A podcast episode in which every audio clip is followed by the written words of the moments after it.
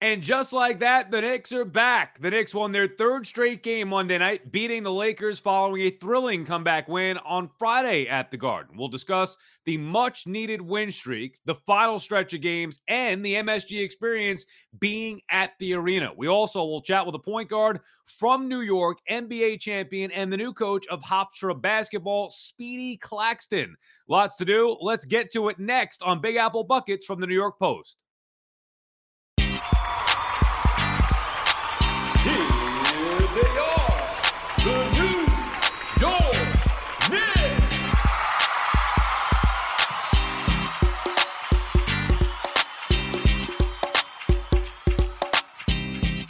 Welcome back to Big Apple Buckets, our New York Knicks podcast from the New York Post. I'm your host, Sal Licata, alongside my co-host, former Knicks NBA big man Jerome the Junkyard. What's up, JYD? Subscribe. What's happening? Subscribe to Big Apple Buckets wherever you get your podcast, but please rate us five stars and write a nice review on Apple Podcasts. We appreciate the continued support. JYD, here we are, Knicks 28 and 27 through 55 games. Who would have thought that? Currently sitting in the eighth seed, they could go anywhere from four down to 10. That's how close it is in the Eastern Conference. They are a half game currently behind the Celtics and the Hornets for sixth and seventh seed. If you're listening to this Tuesday as we record it, they're one game back of the Heat for the fifth seed. And of course, as I mentioned, a game and a half behind the Hawks for the fourth seed. You know, anything can happen here as you look at it down the stretch. 17 games to go. We are just two wins away. Here we are. It's crazy how time flies. Here we are. I mean, we, we've done these podcasts now for weeks, and we started early on talking about how the Knicks needed to get to 30 wins so we could go for our steak dinner. They're at 27 right now, JYD. Two wins from our steak dinner, wherever that may be. They've won three straight. We thought they were headed in the wrong direction, starting to lose steam. Didn't add at the deadline. Randle petering out a little bit, but here they are. They bounce back. They take a punch. They get back up again. Well, the thing I love about this team is, you know, I was a little worried after the Celtics game. You lose a game by one possession. It's it's just the worst feeling, especially going into this week where we knew, which we predicted, they had to at least split. But the Boston Celtics game was something that they could definitely win. But if they didn't, it was going to be a tough week. They come back and have an overtime game against Memphis, and they only have they almost have four players hitting 20 points. You had RJ Barrett with 20, you had Alec Burks with 19, you had Quickley with 20, and you had D Rose with 19. That told me that this was they were back on that horse. They were getting ready to take it home, and they're getting ready to bring home the steak. Well, the how, steak, Jake. yeah, right. We should get ready. For, I mean, that's just uh, that's just a formality at this point. There's no chance we're not getting the 30, and obviously it's going to be more than that. And the expectations have raised. You know, you mentioned JYD, the tough loss to the Celtics. They've had a bunch of tough close losses. We uh, a couple to the Nets, the one that they shouldn't have blown weeks ago to the Timberwolves. But how about the exciting comeback? You mentioned the numbers. How about the comeback against Memphis? And really, that was a springboard. They're down big in that game. Friday night, you're thinking, you know, Friday night at the Garden. I know producer Jake was there. We'll get his thoughts in a little bit. But you come back from being down in the third quarter to come back and get that victory, that kind of gave them new life in this season. And they go out there and have a good performance on Sunday against Toronto. And then last night on Monday night against the Lakers, another strong performance, even though they didn't get top scoring, uh, you know, a top performance from RJ Barrett. But you think that that type of comeback win in the electric atmosphere, even with limited capacity at the Garden, can springboard a team, JYD? Absolutely. I think I think I'm giving this credit to Thibs because that mental toughness to come back against a team after losing a tough game, like I said, against Boston, then having to come in and battle this team, Memphis, who is obviously, you know, they're no slouch. I mean, Ja Morant, he's everything that he's built up to be. I mean, this particular game, I mean, he comes out, he he's doing it, but at the end of the day, Dillon Brooks, 23 points, my former high school phenom out of Findlay Prep, who I coached. You know, it was it was it was just a great win, a great comeback. And then, you know, to carry that over the next night against Toronto, another close game, but that mental, eh, you know, that intestinal fortitude, playing that defense, into the game, Siakam comes down, double dribble, like on a right. fast break.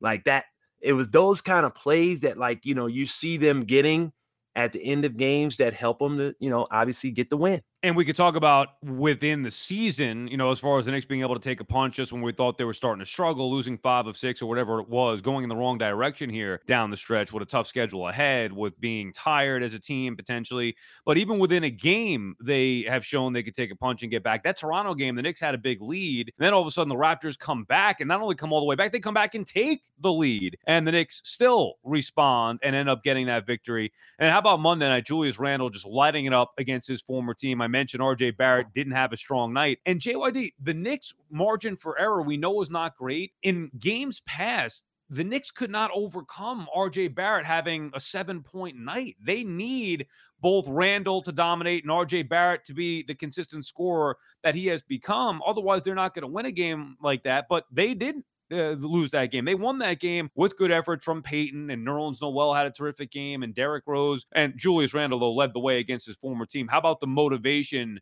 from Julius Randle going against the team that kind of gave up on him? Yeah, you obviously, you know, you know he's coming in with the eye of the tiger.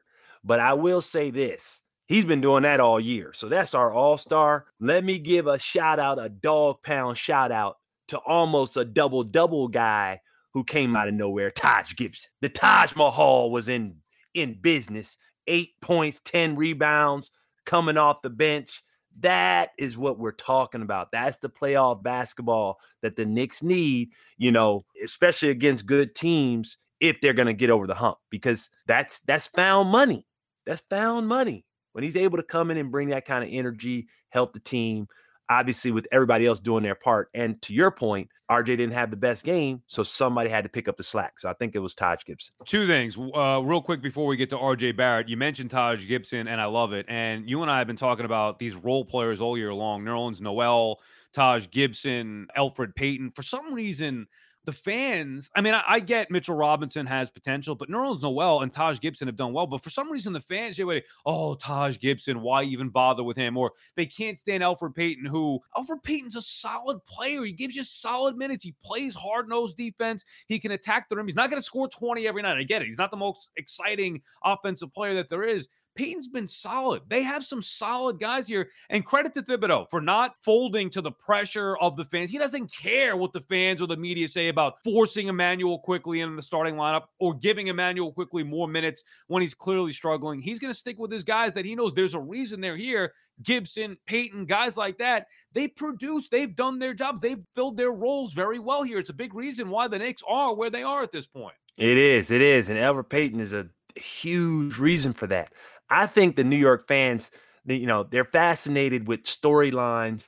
They're fascinated with guys with a lot of attitude and a lot of zest and, and zeal. When it comes to being a point guard in New York, they're more in tune with the flash and the pizzazz. When you don't bring that and you bring just sort of like that solid lunch pail work of just getting it done in a quiet way, quiet fashion, Elfrid Payton is, is all about the business. He just gets it done and it shows in his work but fans just don't get excited about it. Maybe, it's unfortunate. Maybe the most important thing that we've seen this season has been the incredible improvement in sh- in such a short period of time with RJ Barrett. Now I know he struggled against the Lakers on Monday, but overall JYD, my goodness. I mean, the question was, will RJ Barrett ever be able to develop the outside shot consistently? That has already been answered. Now it's not can RJ Barrett improve at the free throw line or improve from three-point range. Now we know he can because he already has. Now the question is, how much more can he improve, improve, and how much, you know, how consistent will he be with these type of performances moving forward? I'll tell you, as somebody who was a doubter, never again his work ethic or his makeup or his maturity. I've always liked that, but I didn't think Barrett was going to be able to shoot as well as he's done, certainly in this limited time. JYD, I now believe he is a legitimate all star next season. I think RJ Barrett, I mean, you show you see what he's done here in less than two years, the improvement. Why would you doubt him? I think RJ Barrett, who's been playing like an all star, I think he's actually going to be an all star as soon as next year. Speaking into existence, Sal. that's an that's an all star, and I tell you why he's an all star because he's got that chip swag. He got a chip on his shoulder, man. He played with Zion Williamson, who is getting all of the not the, the NBA stamp of approval from East Coast to West Coast. And he's saying, wait a minute, I led Duke. I was the man. And it's the same thing Zion gets to shine. Now he's in the NBA. Zion is kicking butt and taking numbers, but his team isn't doing as well as the Knicks. And he's saying to himself, What do I have to do? You can see the chip growing. So, yes, I do agree with him being an all star.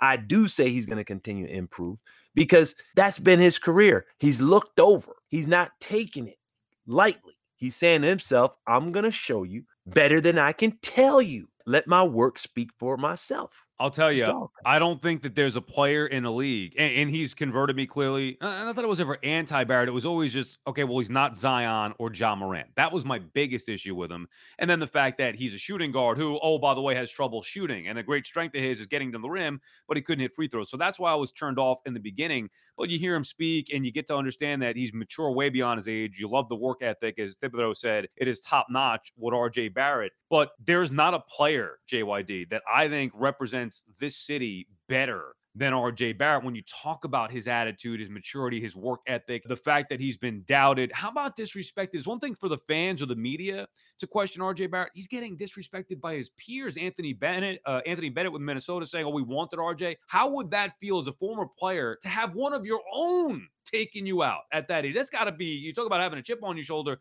That's got to motivate you to another level. Well, you talk about the stock, right? His dad. I played against him at St. John's.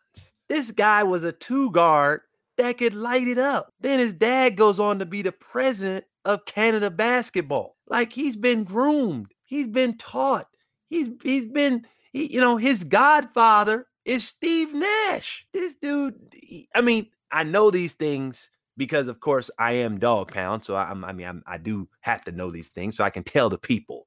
But the people have to understand. You got a gem here. He's going to be in the league for a long time. He's going to be an all star because that's the type of work he's coming from. His dad gave us buckets at Georgetown. So I already know his son gonna, you know, gonna do the same thing in the league. Just let that. It's like that gumbo, Sal, Jake. It's that gumbo that's mixing up, right? It's not done yet. It's just it's just get it's in the incubation period, and it's gonna it's gonna all mesh together for championships. Let's You're getting me about, hungry now. Now I want some lobster. I know you get hungry with those fat cheeks, Jake. That's how you go. But the gumbo is coming, and you just gotta wait on it, Jake. You can't you can't just start slurping it now. You gotta wait. So producer Jake was was in the house on Friday night against the Grizzlies. What a game to go to. Jake, give and the Knicks have been tremendous at home, 12 and 4 in their last 16 at MSG. And they got a nice stretch of home games coming up here after they go to New Orleans on Wednesday and then Dallas on Friday. They are home for six straight before hitting the road in May for what should be the difficult home stretch of the schedule. But producer Jake, talk about how electric it was, even without full capacity at the Garden for that comeback win on Friday versus the Grizz. Oh man, the place. You know, a lot of the game wasn't too exciting. The Knicks were down double digits. They were they would inch closer, but you never felt like they had a shot because it was just Ja Morant, Ja Morant, Ja Morant. And then fourth quarter, I'm like, how is this happening? I mean, they were down double digits in the fourth quarter. And then when they start to come back, all it really takes at the Garden is a dunk. And Obi Toppin threw down a dunk on a follow up that was his only points of the game that started to get fans kind of back in the game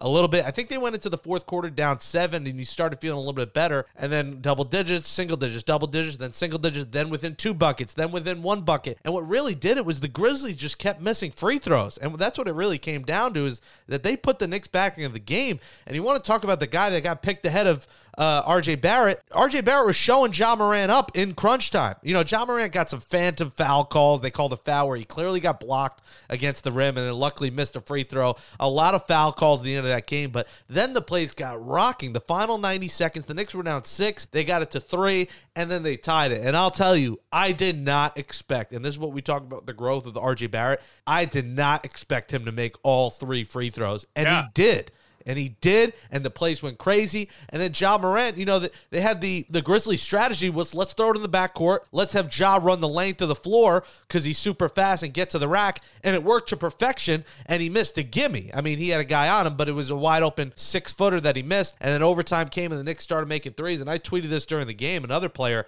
I call Dr. Jekyll and Mr. Hyde is Alec Burks because during that game, he was just turning it over, making terrible passes, taking awful shots. And then in overtime, he's draining threes. And I'm like, I'm sorry, my Lord and Savior, Alec Burks. He came out of nowhere and he lived up to the Dr. Jekyll and Mr. Hyde name because half, he heard you, Jake. He Listen, heard that JYD, hate coming. Three quarters of the game, he sucks it up, and then a quarter of the game, when you need him, he's he's the best player on the floor. So a lot of credit to Alec Burks for in the clutch, but yeah, RJ Barrett, he, I had the same feeling as you, Sal. I thought he was okay. I didn't think he was ever going to be Ja Morant superstar. He may never never still be that, but man, has he progressed, and he's fun to watch. And that place in fourth quarter and overtime, it did not feel like 1800 it felt like 10,000 plus were in that building. Maybe he doesn't have the raw athleticism the raw ability of Zion or Ja Morant but that work ethic takes him to another level. And he doesn't have to be Zion Williamson or Ja Morant. He's just got to be the best RJ Barrett. And I'll tell you right now and you're right producer Jake those three free throws you know we've seen him get better obviously. It wasn't just that one game we've seen him get better and continue to hit the outside shot loves that corner three improving at the free throw line which dates back to the preseason however those three free throws in the clutch with the issues that he's had, we've seen him struggle down the stretch of games. That it gives me goosebumps thinking about it. that. To me, won me over. That was all I needed to see. Now I believe that he's going to take his game to another level. That's how good he's been. And look, guys, we talk about the, there's 17 games left here, so it's no more. Oh, will the Knicks hang on? Are they going to be this good?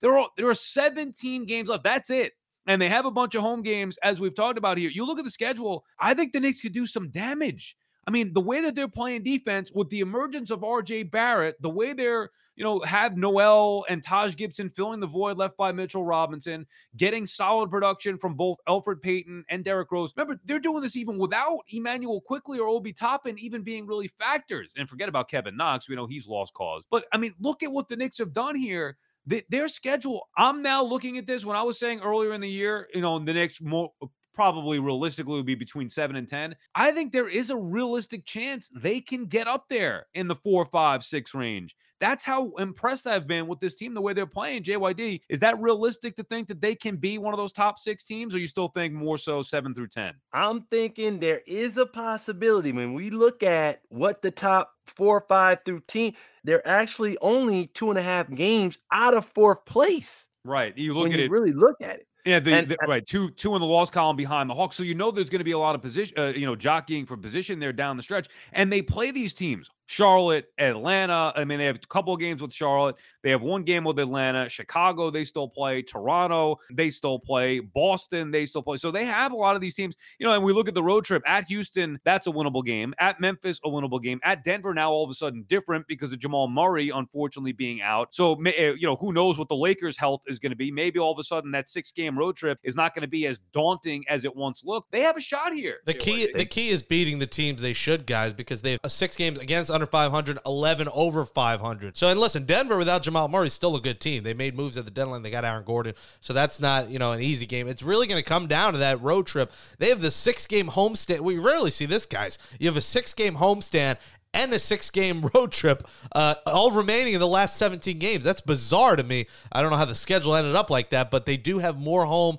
than road games. And listen, they're 12 and 4 in their last 16 home games. They're dominating home court. The fans are back. They got Jake Brown screaming, defense, defense, let's go, Knicks. I mean, I, the fan, the home court advantage is a big deal. You saw the players getting amped up at times. So uh, the, when when they are home, they do have more home games. Say they go seven and two in those home games, they should be in good, pretty good shape. But like you said, you want to get those six because the play-in tournament does scare me. I'm still surprised Charlotte has played this well. You know, after losing LaMelo Ball, it's almost like nothing happened to them.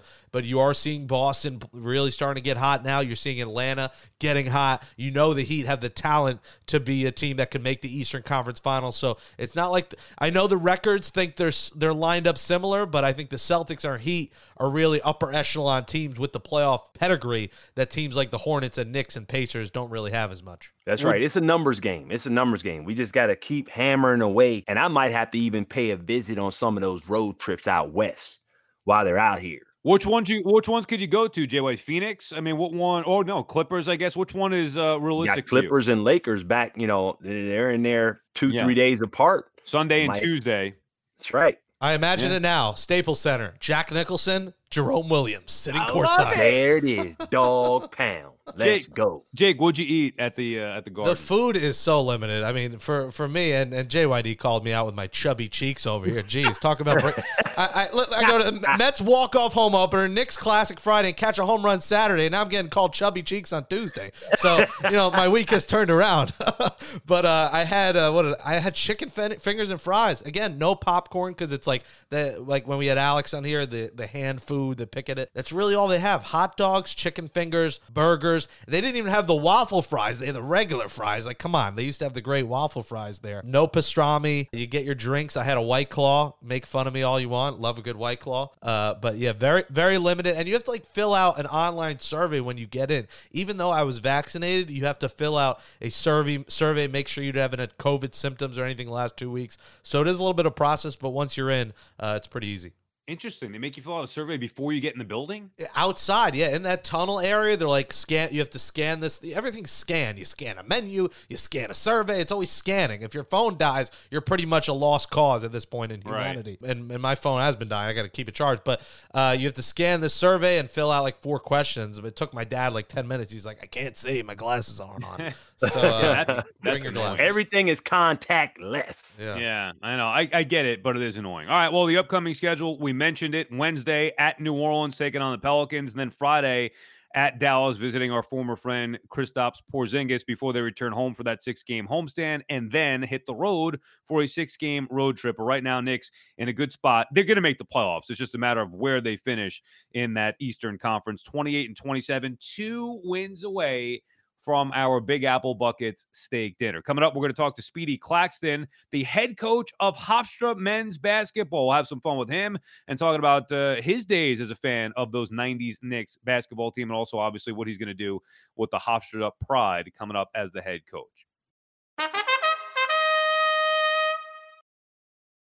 All right, this show, guys, is Big Apple Buckets. And yes, this is Jake Brown leading this interview because it's my guy on the show. Rarely do we have the pride of Hofstra on Big Apple Buckets. And listen, guys, you can't talk Big Apple Buckets without talking the streets of Queens, streets of New York, and point guards. And this guy went to Christ the King High School. He went to Hofstra University, class of 2000. He took Hofstra to the NCAA tournament. He would go on and win an NBA championship with the San Antonio Spurs in 2003. He played in the league for multiple teams from the Sixers to the Warriors to New Orleans to Atlanta. But he spent eight seasons as an assistant coach at Hofstra University, and now Speedy Claxton will be leading the Hofstra Pride men's basketball team as their new head coach. Speedy, welcome to Big Apple Buckets.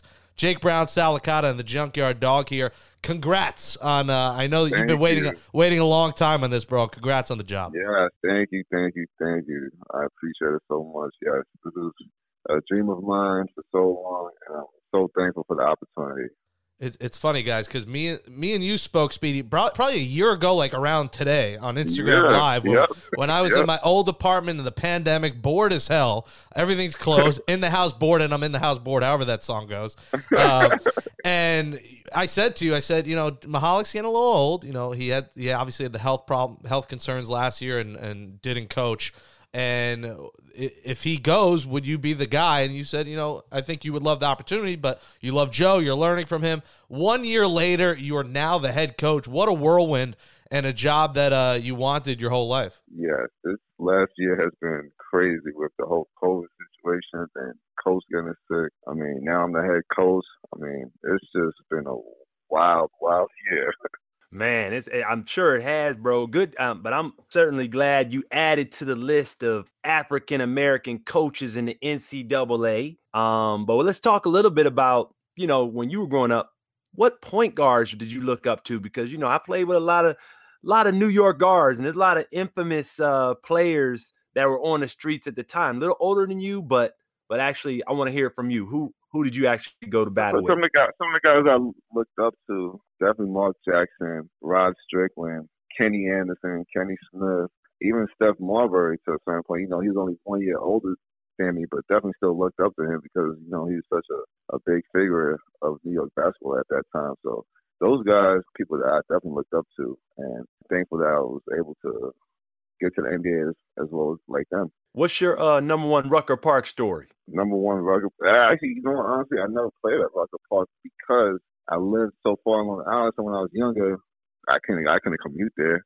And then once I got older and got into the league, I tore my ACL my first year, so I couldn't play on concrete anymore. So I was fortunate enough not to be able to play out there. Speedy, how about growing up on Long Island at the peak of the Knicks uh, existence, right? Well, at least from our generation, you and I are similar in age and you know not around to see the the 70s teams and the championship team of 73 but those 90s Knicks own this city. How much of an impact did they have on you as a young player to, you know wanting to play in the NBA or going to college and all that stuff? How much impact did the 90s Knicks have on you? A huge impact. You kidding me? Like I grew up a Knicks fan. I love Patrick Ewing and Gerald Wilkins Mark Jackson Xavier Xavier McDaniels Charles Oakley Charles Smith like that was my team. Like that was I rooted for them. Like it used to hurt every time Michael and the Bulls used to knock us out. It definitely inspired me to make it to the NBA, and it was a goal of mine. And getting to play in Madison Square Garden was just the ultimate experience. What made you choose Hofstra Speedy over some of the other schools, or if there were other schools recruiting you? What what stood out? Obviously close to home, but what what other reasons uh, made you go there? Well, it was the whole uh, big fish, small pond type thing. You know, I wanted to go somewhere where it was gonna not all be about me, but it's gonna be, be about me. You know, growing up, I was kind of always overshadowed. I was teammates with Lamar Odom and Erick Barkley, so they used to get a lot of shine. So I didn't get the attention that I think I deserved. And even with AU basketball, I still Lamar was still on my team, and Malik Allen was on my team, so I was still playing with high level guys. So I was kind of always looked over, and I didn't want that to to be the for the rest of my career. So I was like, know, I want to go somewhere a little smaller and then kind of be the man. So that's why I chose Hofstra. And then Coach Wright, Jay Wright, who who's the head coach at Villanova right now, he's the head coach here, and he did he just did a terrific job of recruiting me. Honestly. What was it about Christ the King High School that's so special? I mean, there's so many legends that go there. I mean, what is the aura around? I did public address announcing there once, and you could feel the aura in the gym. What is it about it? And you know, how special were your memories at such an iconic high school here in New York. That's a special thing that we produce great players, and not just on the men's side, but on the women's side as well. You got Chamique Holdsclaw, Sue Bird. So it's just a it's just a big basketball rich tradition school. You always have studs coming out of there year in year out, so people want to be a part of that. Speedy, is it fair to say, at least from my perspective, who, you know, I grew up loving those 90s Knicks teams, I grew up listening to WFAN in New York, I wasn't really familiar with the Hofstra basketball program at all until you took over and started dominating those years when you got to Hofstra 96 through 2000. Is it fair to say you put that program on the map? I know you've donated money since and helped to renovate that arena. And I know Jay Wright was a great head coach and obviously he's gone on to do tremendous things here. Uh, and the program has been set up nicely really since you left. But is it fair to say you as a player put that program on the map? Flex on him, Speedy. Talk to him. no, it's definitely. Give him that dog pound. Nobody knew where Hofstra was or anything about Hofstra before I decided to come here. It was a little school on Long Island that nobody paid attention to. They wasn't big in the basketball world. And when I decided to come here, a lot of, of my friends and even some of my family members were like, You going where? Like, why are you going there? You got St. John's on you, Seton Hall, Georgia Tech. But I don't know, it was just something something special about this place and the staff that drew me to here. And I mean, I made it a, a huge place, and I'm thankful that they were able to bring me back, and now I'm leading the program. It was those Hempstead Turnpike Strip bars, Speedy, that reeled you in. You know, the penny beers, 18 and drink. Oh, I'm in. Uh, you know, show your college ID, get a discount at, at Citgo. Exactly. I'm in. Get a Four Loco for two dollars with eight quarters. I'm in. Uh, so that so that's what reeled reeled you in. And you know, I, I think it's big that you're the coach because there is something, and we had Penny Hardaway on the show, you know, early in the season, guys. There is something to a, a college, uh, an NBA player who had success in the NBA, who's won a championship, that reels players in. People want to come there. You know, they might not love Long Island per se, but they're still 30 minutes from New York City, and you still have so many things in the area and such a you know number one market that that reels people in as well. But you being a, an NBA player that won a championship, that's got to bring in a lot more recruits to Hofstra and you know get us back on the map. Yeah, definitely. I mean, that's the ultimate goal for a lot of these kids. You see firsthand that I did it from here, so why can't you? I have the blueprint. So you just most of these kids, you just got to follow it and come in and play hard.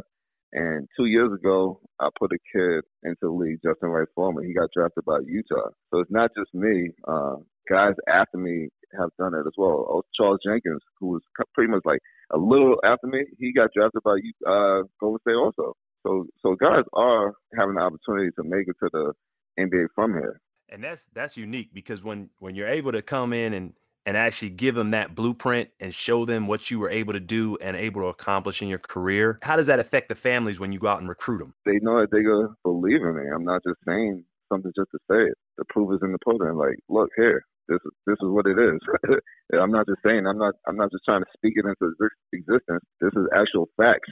So it, it definitely gives me credibility when I'm going into these homes and trying to recruit these young men. What's the biggest challenge that you face, Speedy? Is it local competition? I mean, Stony Brook has developed themselves into a really nice program. You have Columbia in New York, obviously Manhattan. What's the biggest challenge for you? Is it trying to convince people that they can be in the NBA? Is it just letting them know about the school, about the program, which, you know, how are you going to teach them not only to be better players, but be better people as well as they, you know, learn about themselves and try to get ready for the reality of life after they graduate college? What's the biggest challenge you face trying to recruit solid players to Hofstra? The biggest challenge I face will be these kids choosing between a high major or coming here and being a guy. A lot of these kids sometimes they want to go for the bright lights and go to you know St. John, Seton Hall, or these high majors.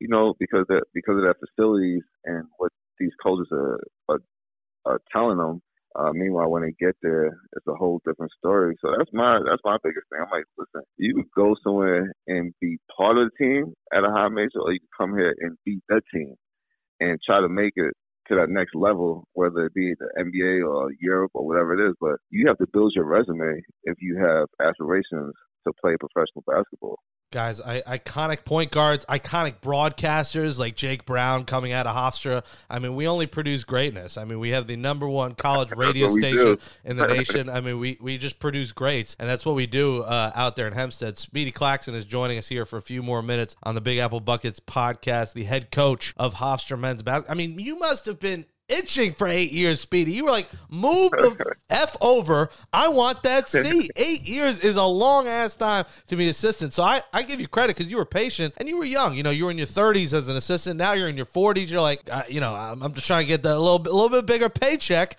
and be that head coach and, you know, feed the family. So, I mean, that's a big deal no, waiting no, eight no, years. Patience, listen, patience is a virtue.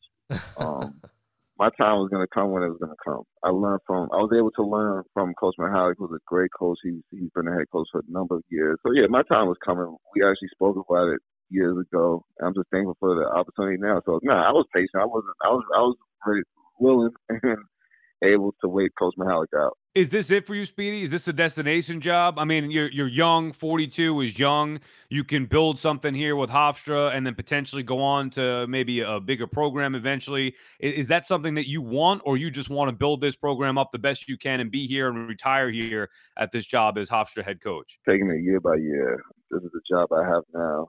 I'm, I'm going to work hard at it and to see what the future holds. Well, you know, we we've with guys. If you don't know, we've been through a lot of house. I was there. Some you know, some kids went through some stuff. A coach had a DUI. No, you know, taking Uber, Speedy, whatever you do, no drinking driving. Let's not let's not have the Tim that's Welsh. option. Yeah, that's not even an option. Always Uber, Lyft, wherever you go. Uh, how about exactly. how about Speedy winning an NBA championship? Now, Kerry Kittles host our Nets podcast, Full Court on Flatbush, and you had a big, I believe you did it in game six, the game uh, to win yep. the series in San Antonio. You came off the bench and had a huge performance when you, you basically were mentoring the young Tony Parker and the Manu Ginobili at the time. And uh, that was a gutsy, gritty performance by you. You came back to beat the Nets, and as the Nets were trying to get that first NBA championship, which they might do this year. Can you take us through that Game Six experience and you know how that's your big moment in your career, winning a, ch- a championship? Yeah, that was an amazing experience. Something that I will never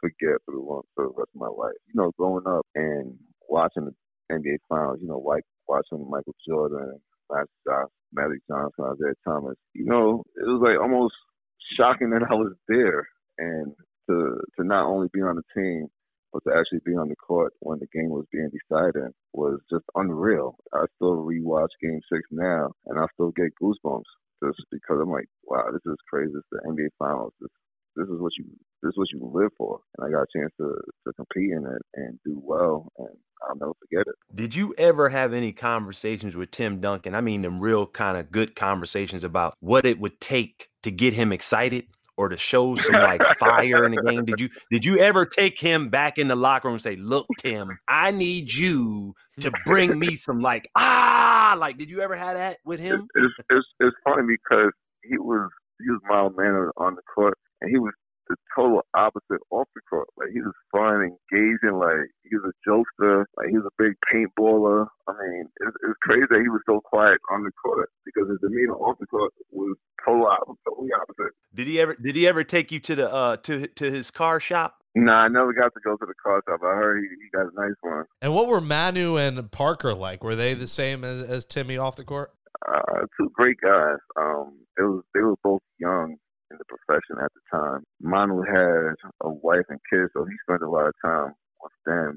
Tony had a serious girlfriend at the time, but he'll he'll he usually come out and he usually came out and hang out with us. You know, myself, Steve Jackson, and Malik Rose. We were probably the tightest out of everybody on the team. So we would we would kind of hang out together a lot, and sometimes Tony would, Tony would come by and chill with us. It's so good to have you on the show, man. And you know, remember, I, I did bring you a chicken parm hero before a game once from Amore. I'm gonna have to upgrade that to like caviar and steak now that you're the head coach. I mean, chicken parm hero. I mean, I don't know if that's good enough. Although uh, you can you can say it was pretty incredible. You didn't have it hot. You're gonna have it hot after the game, maybe, so you don't have to worry about. Well, I wanted to go when I got home.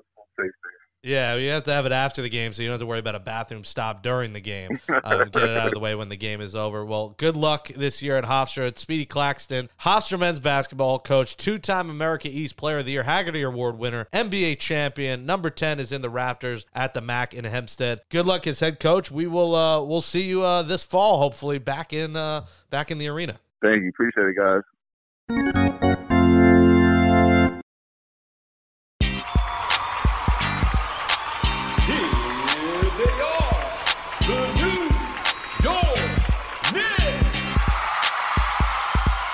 Does it for us for episode 41, the Glenn Rice or Bruno Sundov edition of the Big Apple Buckets podcast, our Knicks podcast from the New York Post. Thanks to Jake Brown, Brian Mungia for producing the show. Give Big Apple Buckets five star rating. Write a nice review on Apple Podcasts. It's easy, it's free. We appreciate the support. For JYD, Jerome Williams, I'm Sal Licata. We'll chat with you guys next Tuesday. Thanks for tuning in.